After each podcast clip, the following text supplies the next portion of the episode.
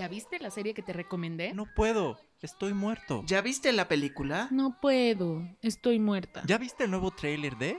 No puedo, estoy muerta.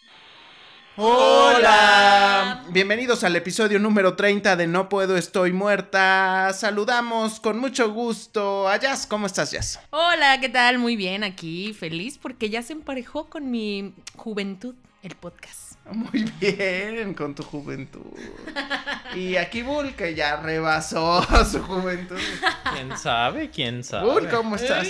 Una cosa es la edad y otra cosa es lo que lo interno, cómo se siente uno en su interior, Claro. ¿no? Entonces. Y otra es la madurez. También. Tú tienes tres edades. Exactamente. Bien, y yo soy Arge Díaz y nos da mucho gusto como siempre que nos estén escuchando. Recuerden que nos pueden seguir en nuestras redes sociales a través de No Puedo Podcast por Facebook, Twitter e Instagram. Y mientras empezamos, escuchemos esto que es Lights Up de Harry Styles.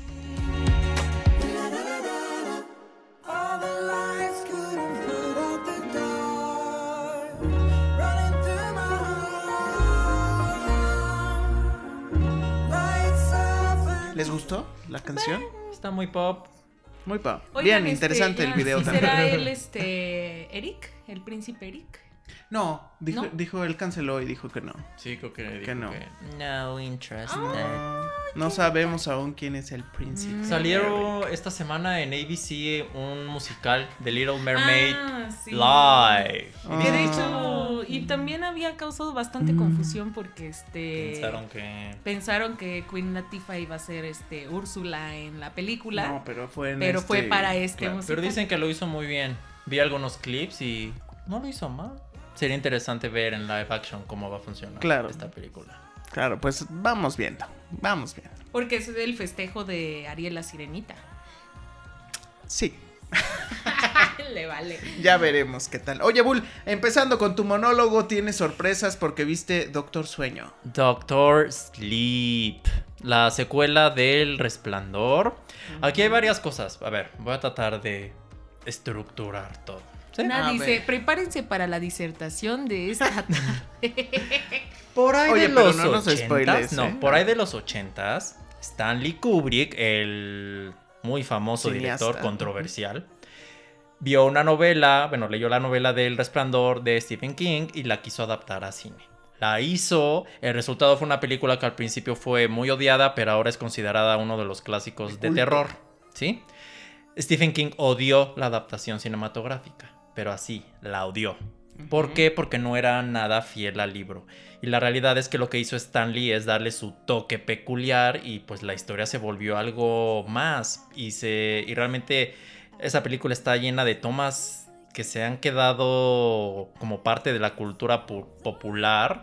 Hay episodios parodias en todos lados, en Los Simpson, en todos. Entonces realmente eso habla de pues Stanley Kubrick como director, cómo llegaba a impactar y cómo sigue impactando esa película. Bueno, después, por ahí de los 2000, 2013, Stephen King lanza la secuela de su libro.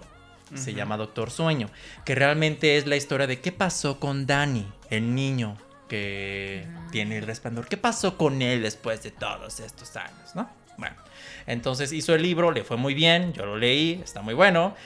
Y ahora ya hicieron esta secuela que es dirigida por Mike Flanagan, que dirigió La maldición de Hill House para Netflix, entre otras películas. Mm. Entonces, este director pues tenía una tarea difícil porque tenía que hacer, adaptar el libro, pero además como que hacer una secuela en el universo que Stanley Kubrick creó.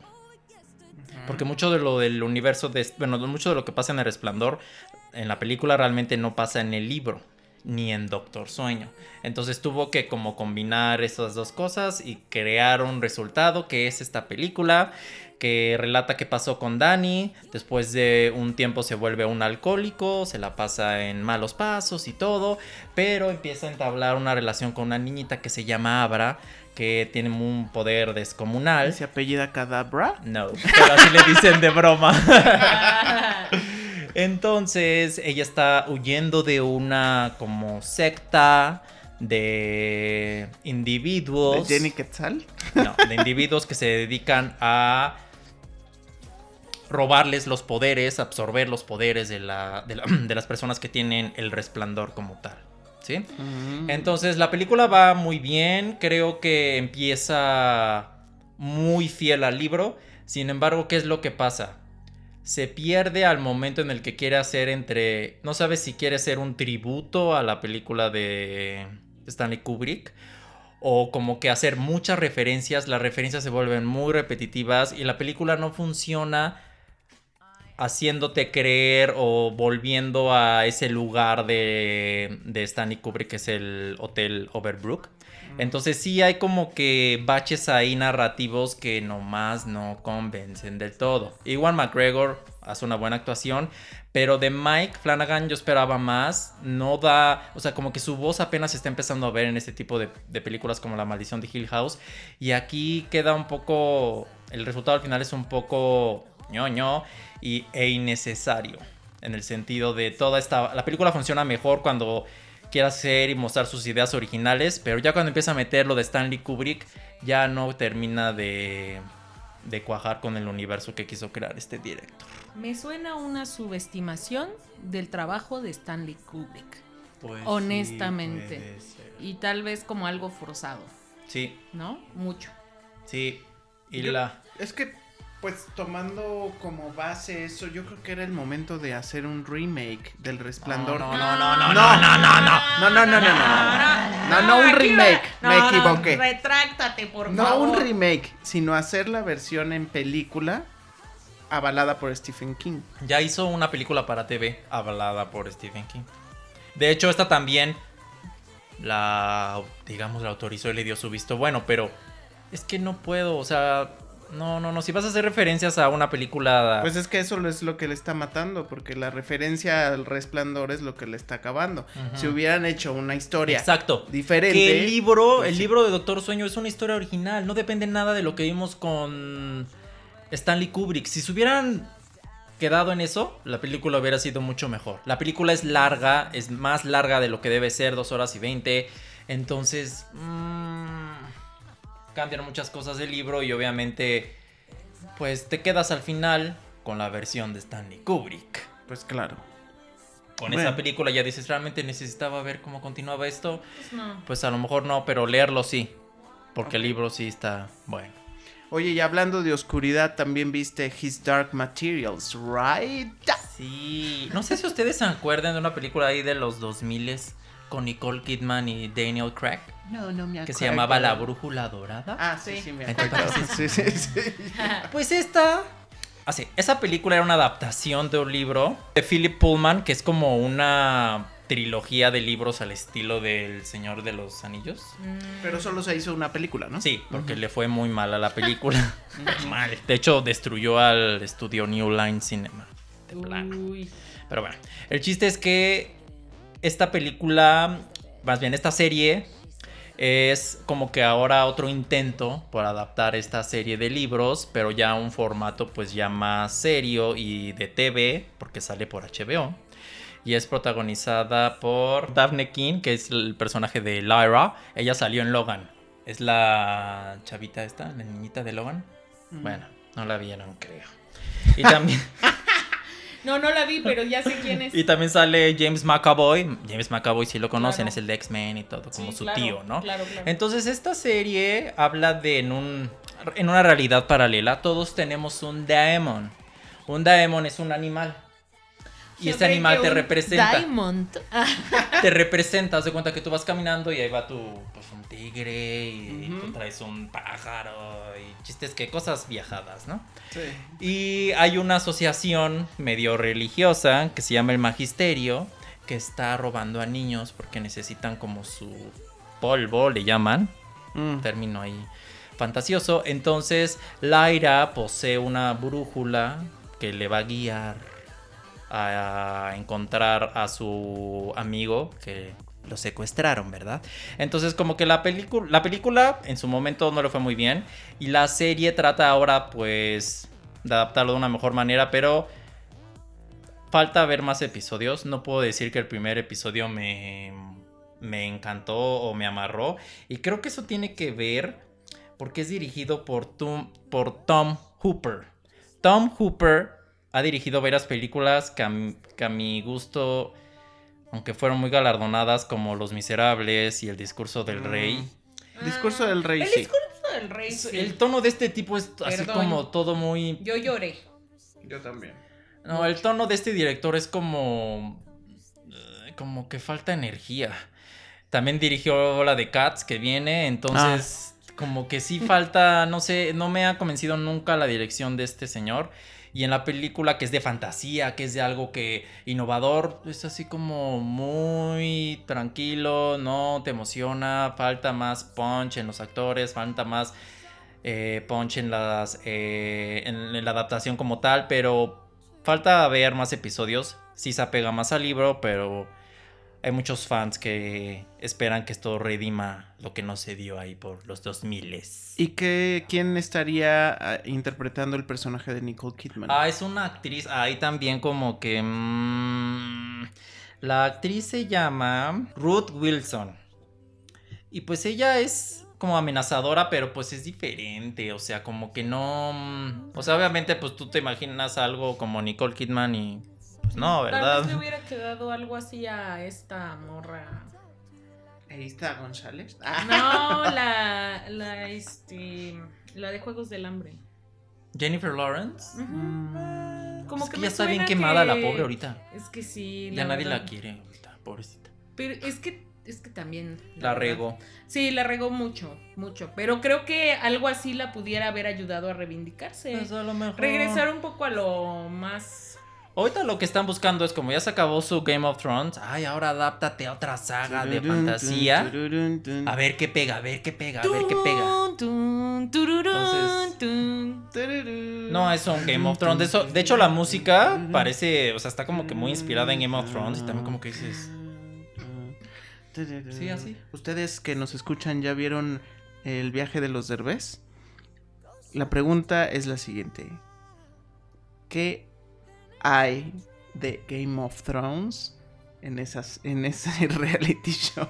Responde esta trivia y gane. Esta- Ah, esta ¿la puedo trivia. responder yo? No, Ah. es para nuestra audiencia, Sibul. Está bien. Bueno, entonces, ¿qué le recomiendas o no, Bull? No, Al grano, no, Le veo cara de que no, como Es de que pedo no a- de pedo a- este Tendría atorado. que ver más, pero no. Esperaba mucho y. No hay tiempo para ver más. Si no te cautivan, ya no te cautivan. No, luego hay series que crecen en otros episodios. Ay, bye. No, Bye, bye, sí bye, pasa. No, que hagan bien sus primeros capítulos. No, pero es que también Es debes de dejar que, por ejemplo, Game of Thrones, el primer capítulo, sí tampoco es lo más, o sea, sí está bien hecho, pero tampoco... Ay, no, pero sí te impacta. No, Pero, por ejemplo, Big Little Lies también el primer capítulo como Ah, que sí, ya ¿no? después ves, o sea, sí Por es eso- cosa de a lo mejor lo desarrollan mejor, pero... pues, No es mi problema. Que hagan bien su Me, chamba. me pueden perder.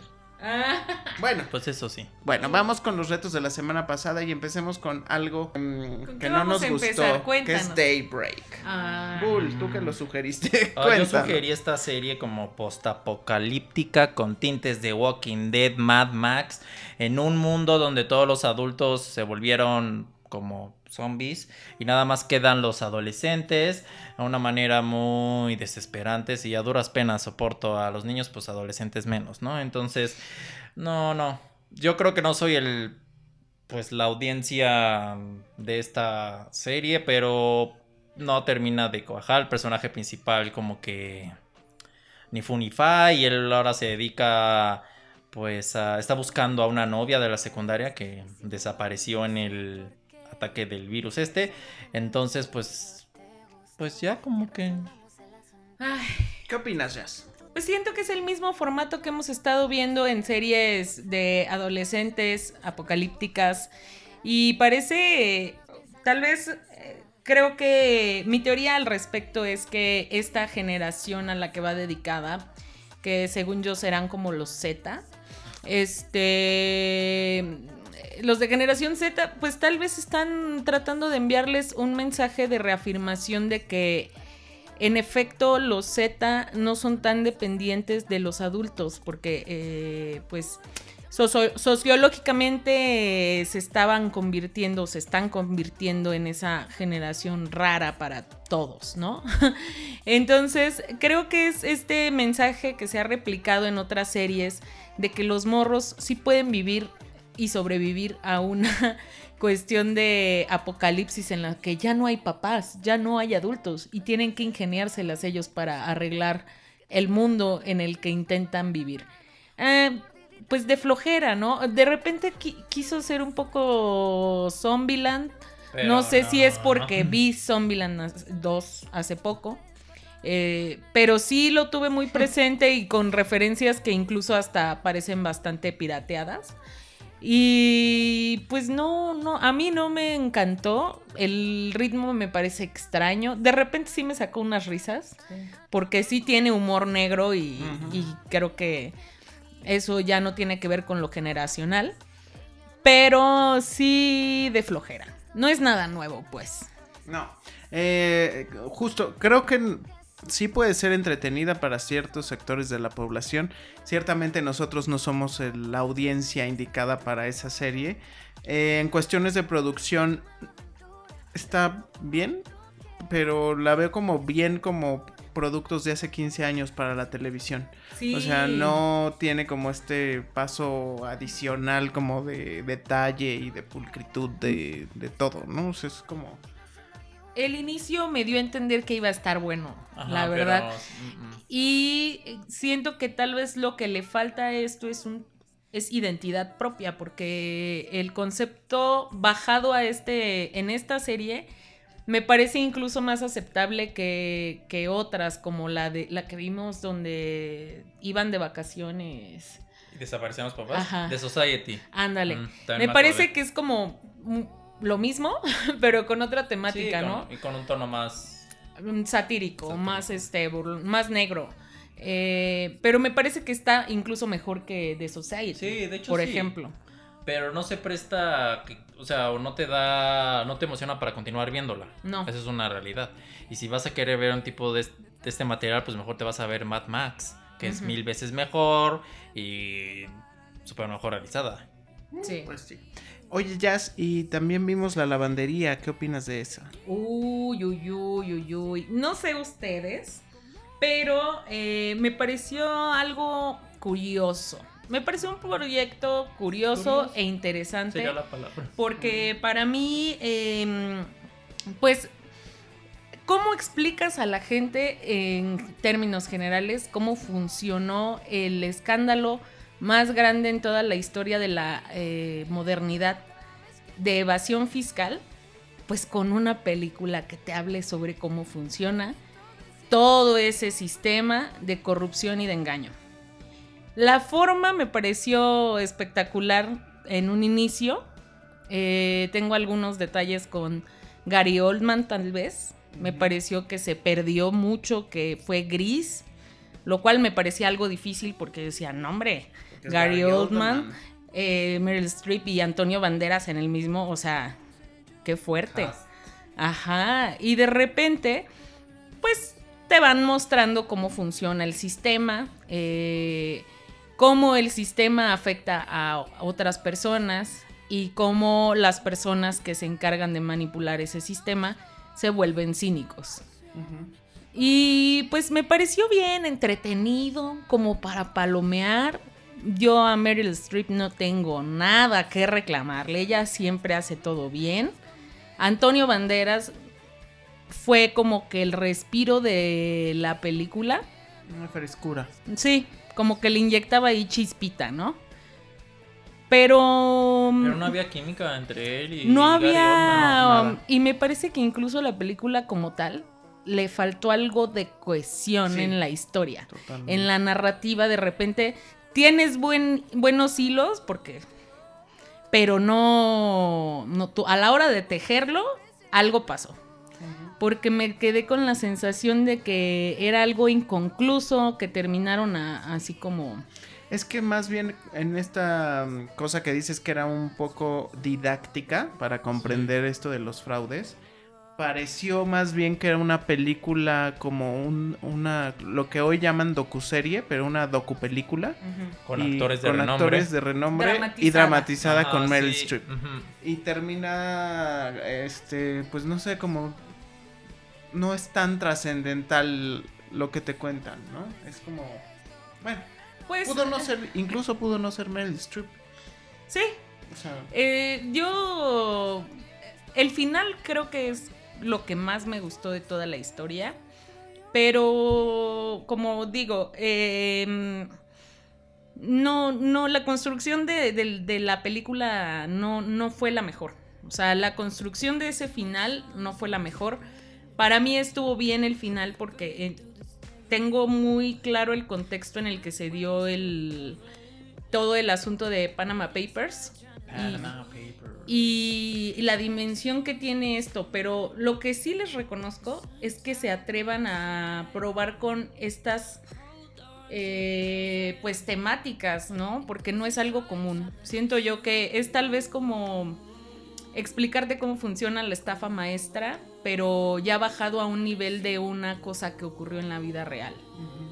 Entonces, este, pues les valgo el esfuerzo, pudo quedar mejor. Y hay, y hay de pronto también sorpresas. Sale Sharon Stone. Sale Sharon Stone y también eh, de, Friends, este David Schwimmer. Sí, también sale él. A mí me sorprendió su participación en. Sí, le creo, le Sí, creo. le creí. Le creo. Y Con le creo, le creo. Ah, no. La película es dirigida por Steven Soderbergh, que él hizo Erin Brockovich, La Gran Estafa, Contagio, entre otras. Y, pero sí este es de sus esfuerzos menos sobresalientes realmente. Tiene un poco de la gran estafa, o sea, tiene como Sí, ese pero aire, faltan... pero- Como dice Arger, es como una docuserie, o sea, sí es un documental con actores, pero no hay un guion sólido detrás de todo esto, ni una dirección. Sin embargo, creo que resaltando lo que comenta Jazz, es importante que se arriesguen y empiecen a explorar nuevas narrativas o nuevas formas de hacer una película.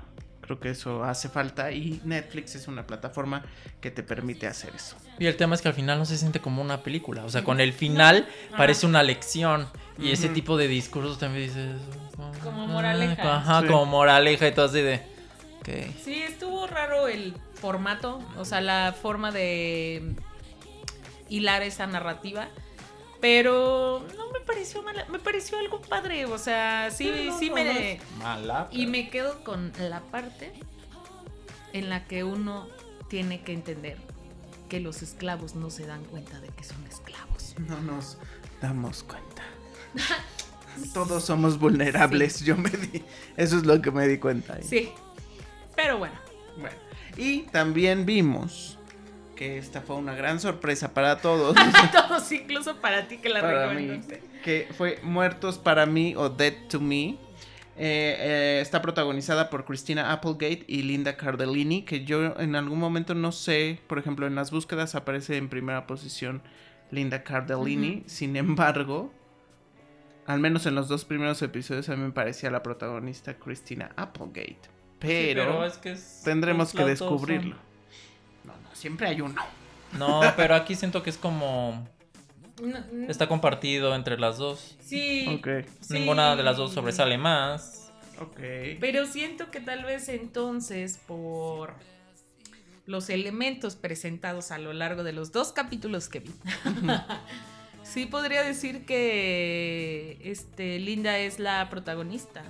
Es que ese fue, esa fue mi duda. Sin embargo, la primera en aparecer es Christina Applegate. Pero bueno, Pero contándoles. no siempre No. el protagonista aparece primero. Pues no es como Desperate Housewives, eran cuatro y las cuatro eran las protagonistas.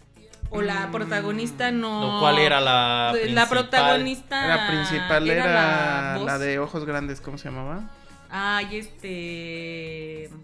Todo giraba en torno a, ¿A la, relación, ¿no? La, la trigueña. Ah, sí, este. Que no era esta. Sí, ya sé. ¿Cómo se llama?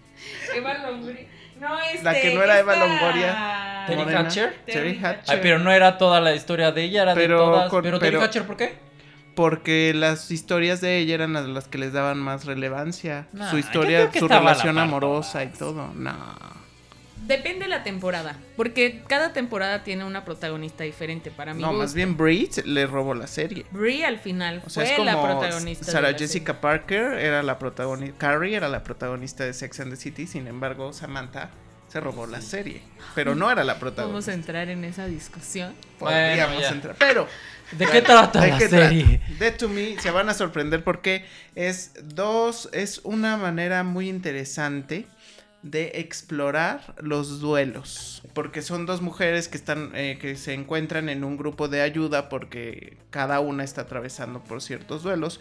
Sin embargo, conforme va avanzando la historia, que es muy rápido, que eso es eh, interesante del guion y de cómo está planteada la serie, eh, de inmediato como que te vas a- dando cuenta de que de los secretos que esconden eh, los personajes y de su pasado y por qué ha sido tan complicado.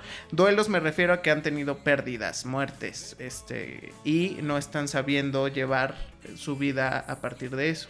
Se encuentran y, y- y son un, un apoyo la una a la otra, sin embargo una tiene más que ocultar que la otra. Entonces, al menos Sí, hasta hay donde yo vivo. secretos por parte de las dos. De las dos, ¿no? O Nada sea, es perfecto. Pero lo que sí puedo decir es que en algún punto eh, prestar atención al detalle te indica que algo va a pasar, ¿no? Entonces, eh, pero es rápido, como bien Es dices. muy rápido. media hora cada episodio. Es Pero en el segundo episodio ya, dije- ya te enganchó, te am- amarró fuerte. Yo tenía bastante duda qué tipo de género es. Este. Pero pues según mis búsquedas en Google, es una tragicomedia. Pero no sé. O sea, sí, también de incluso. humor negro. Ajá, pero como que me parece eh, un poco experimental esta tragicomedia. También se agra- o sea, si es así, se agradecería.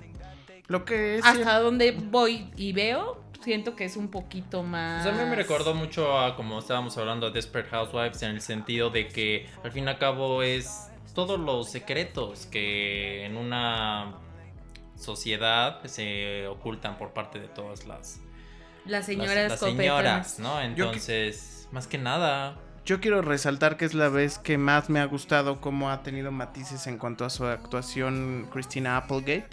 No esperaba algo así y la verdad es que me sorprendió porque la hemos visto como en personajes eh, interesantes también, pero como, que- como no con tanta profundidad. Más fáciles. Exacto, ¿no? más, fáciles. Y en esta ocasión, este, creo que Y pues también Linda bien. Cardellini, o sea, creo que le da un toque muy entre que es inocente, pero, o sea, como que al principio es muy ingenua, pero también tiene su lado oscuro, ¿no? Pero la realidad es que lo que hace que, la, que funcione la serie es la química entre ellas dos, porque al fin y al cabo, cómo se llevan, cómo se empiezan a apoyar una a la otra, o sea, si, si les crees, se llevan bien, se, se siente, fluye de una manera real. Sororidad. No, este. Sí, parece interesante esa relación que está surgiendo ahí. Me parece curioso. Muy bien, pues las tres opciones que tuvimos de la semana pasada las pueden encontrar en la plataforma de la N Roja en Netflix. Yo les recomiendo que mm, Daybreak no la la vean. salten. La lavandería pueden vivir sin verla. Ah. Pero Muertos para mí es lo más Sí, interesante claro. en esta ocasión. Claro y bueno, sí. eh, pues vamos a ver qué, va- qué es lo que nos dejaremos de reto para la próxima semana. Jazz, entonces, ¿cuál va a ser tu sugerencia para la próxima semana? Tururun, tun, tururun, tun. Hernán, chicos. Vamos a ver, Hernán. Hay esta serie que están anunciando en la televisión azteca. Sí, claro que sí. No, debo decirles que em, tuve ahí oportunidad de ver un poquito de lo que va a ocurrir. Y debo decir que es una gran producción. Mi único, Promete. mi único temor es que se ha desperdiciado el esfuerzo. Ay, ojalá que no, ya veremos. Pero está Además es un tema muy interesante. súper guau. Está súper guau. La producción es considerada la más cara de Hispanoamérica. Así que vamos a ver qué Y tal. hay que decirle a la gente, es Hernán porque habla de la llegada de Hernán Cortés a América. Sí, en que el se cumplieron marco de- recién 500 Sí. años Sí. de, de que se conocieron. Moctezuma y Hernán Cortés el 8 de noviembre. Sí. Este, y bueno, pues vamos a ver qué tal con esta Vamos serie. a ver qué tal. Vamos a ¿Sabes ver. cuántos capítulos son? Sí, claro que sí, son ocho capítulos. Ah, es de una hora, supongo. Eh, o cuarenta y tantos. Sí, como casi una hora y cada uno nos muestra la perspectiva de personajes relevantes de la conquista, eh, de diferentes acontecimientos que ocurrieron eh, durante ese proceso, ¿no? Ok, Sí, parece que va a estar bien. Bien. Bueno, ¿tú, Bull? Yo quiero que veamos El Rey de King, una película de Netflix protagonizada por Timothy Chalamet. Ah, Timothy. El de mm, Call Me By Your Name y pues habla del rey Henry ahí en sus cositas, ¿no? Entonces es histórica para seguir con el tema de Hernán. Ahora, Vamos a otra historia. otra historia. Y ahora, pues para ver estos estrenos que luego están dando las plataformas con nuestro público local, digo, con nuestros actores locales, pues hay un estreno que se trata de una mm, eh, serie que se llama El Club, que es mexicana, con Alejandro Speitzer, Minnie West, Jorge Caballero, y eh, trata como de un grupo de jóvenes que empiezan, que van a montar un negocio y hay varios elementos eh, al respecto, hay cosas ahí ilegales que van a empezar a montar y pues de eso se supone que va a tratar la serie, de cómo van a estar llevando este negocio, este, un poco como la Casa de las Flores que tiene su, Mm. su negocio ahí ilegal, pero estos son un grupo de jóvenes que lo Muero por verla. Mueres por verla. sí. ¿La de quién? Es- Ah, ¿Qué? la película, La digo, la- La, película. serie de Netflix, sí. Serie, claro, lo que sea. claro. Bull. Bueno, pues esos son los retos de la próxima semana. Ya ven que Bull muere por verla. Si ustedes le quieren mandar los mensajes, pues ya saben, lo pueden encontrar a través de las redes sociales de No Puedo Estoy Muerta, que son No Puedo Podcast en Twitter, Facebook e Instagram. Mm. Como siempre, muchas gracias por escucharnos. Jazz, ¿estuvo aquí Jazz? Sí, aquí estuve, pero ya me voy. ¿Ya se va? Va. ¿Se va la llorona? Sí, me voy a la llorona. Ah, muy bien. Bull. Adiós, amigos. Adiós. Adiós. Los amo. Ah. bueno, yo soy Arge Díaz, muchas gracias por escucharnos y hasta la próxima. Bye. Me gusta estar muerta. Me gusta estar Ya, ya, ya.